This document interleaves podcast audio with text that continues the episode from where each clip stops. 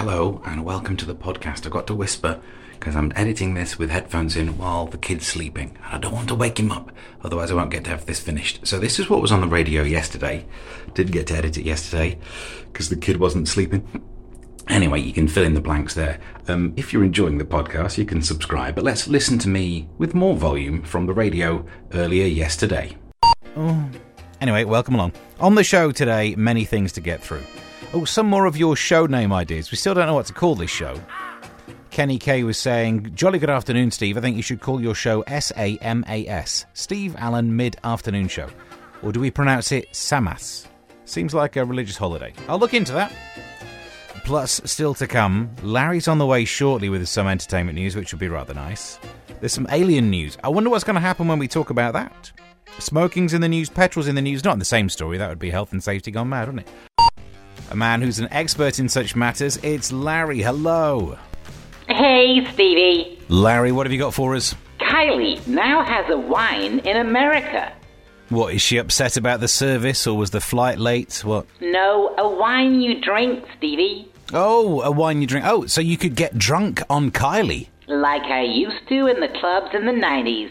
Ah, those were the days. Classic songs. But I didn't know that she was into brewing. Oh, totally. She sold her wine in the UK for a while now. And what's it like? Not too full bodied, but quite bubbly. You're going to do a joke now where it turns out you were talking about Kylie all along, aren't you? Yep. Yeah, yeah, I am, yeah. If you released a wine, Stevie, what would it be like? I think if I made a wine, I would want it to be very much like me. A wine like you. So it would be drunk every day. And that's charming. Listen, thank you very much for the update. We'll speak soon. Okay, toodles. Sir David Attenborough might be changing his name by the looks of things.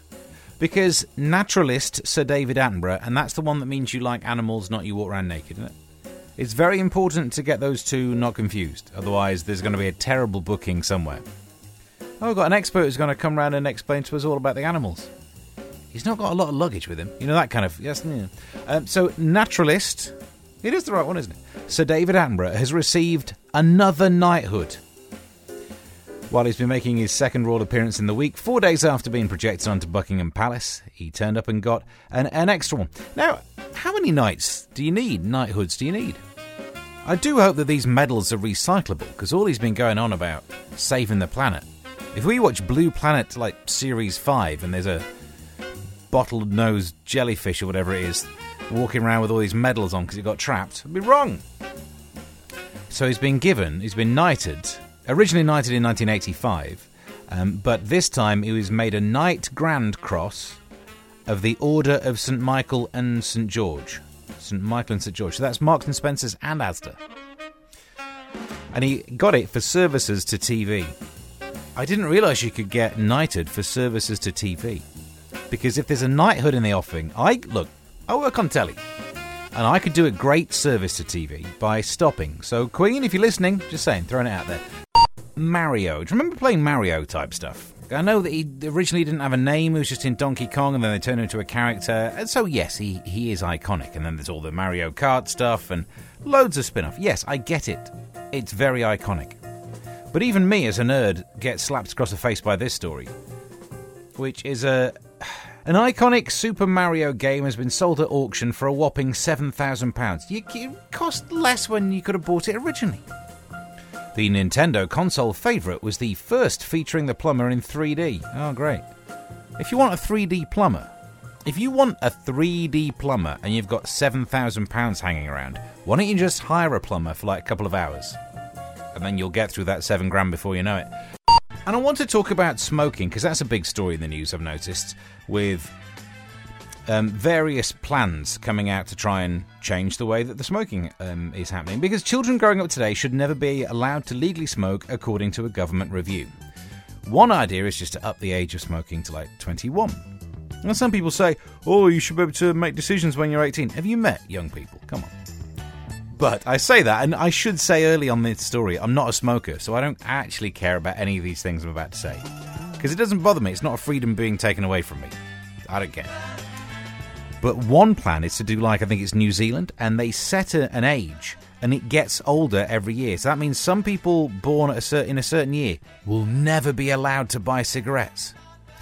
And it's an interesting plan. I mean, there'll be a certain generation, a cohort, who can always manage to get away with looking that little bit older. You know, the best thing would be, like a long while from now, and I won't be here to see it, there would be a time when the only people who could legally smoke would be like 90 year olds. That, I tell you what, the old people's homes are going to be the place where the party is, isn't it? Oh, it's like Keith Richards all over again. So interesting though that on the day when we're talking in the news about upping the age of smoking to 21, elsewhere in the same newspapers in America, they're looking at the idea of raising the age of gun ownership to 21. We are very different countries, aren't we? did promise we'd all feel bad about ourselves while we talk about petrol, because petrol's expensive. There's talk of it going above two pounds a litre. It was 170 something when I filled up. There, I saw a sign that went to one that was 190 something. And we mentioned that it's it's not changed my driving habits yet, but it's changed my filling up habits because you stand there just shaking the nozzle for ages. You're like, get on, get out, come on, get out that last bit. Could be a couple of quid's worth left in here. Although on that topic, um, Kevin in Hornchurch said, Afternoon, Steve, if you continue shaking the nozzle for more than 15 seconds, it may amount to molest station, petrol station. I get the pun, I get the pun. This is definitely don't siphon it. Well, not when I'm out in public, so... It's just worrying because it's getting so expensive. And in the news on this topic, Michael Gove has warned petrol retailers that they must pass on any savings when they... Uh, if there's any saving in the system, it has to go on. Uh, he said he's got an eagle eye that would be kept on the garages to ensure that they're not making excessive products. Uh, uh sorry, excessive um, profits. And I tell you why. I tell you why that makes a lot of sense. Because when you look at the duty that the government still get from it, they think ripping off drivers is their job. You've made it to the end of the podcast. Kids still asleep, which is pretty good. I mean, the 10 minutes you've just had listening didn't happen in real life. This is just, I've recorded this straight after the intro. Of course I have. I didn't sit here waiting. Um, however, you could subscribe wherever you found this. Tweet me at Mr. Stephen Allen. You can listen back. I was on 5 Live on Friday morning. If you tweet me, I'll send you the link as well. There's the TV show. I think I mentioned that in the show that you just heard, actually. Ministry of Defence, Saturdays at 8 pm.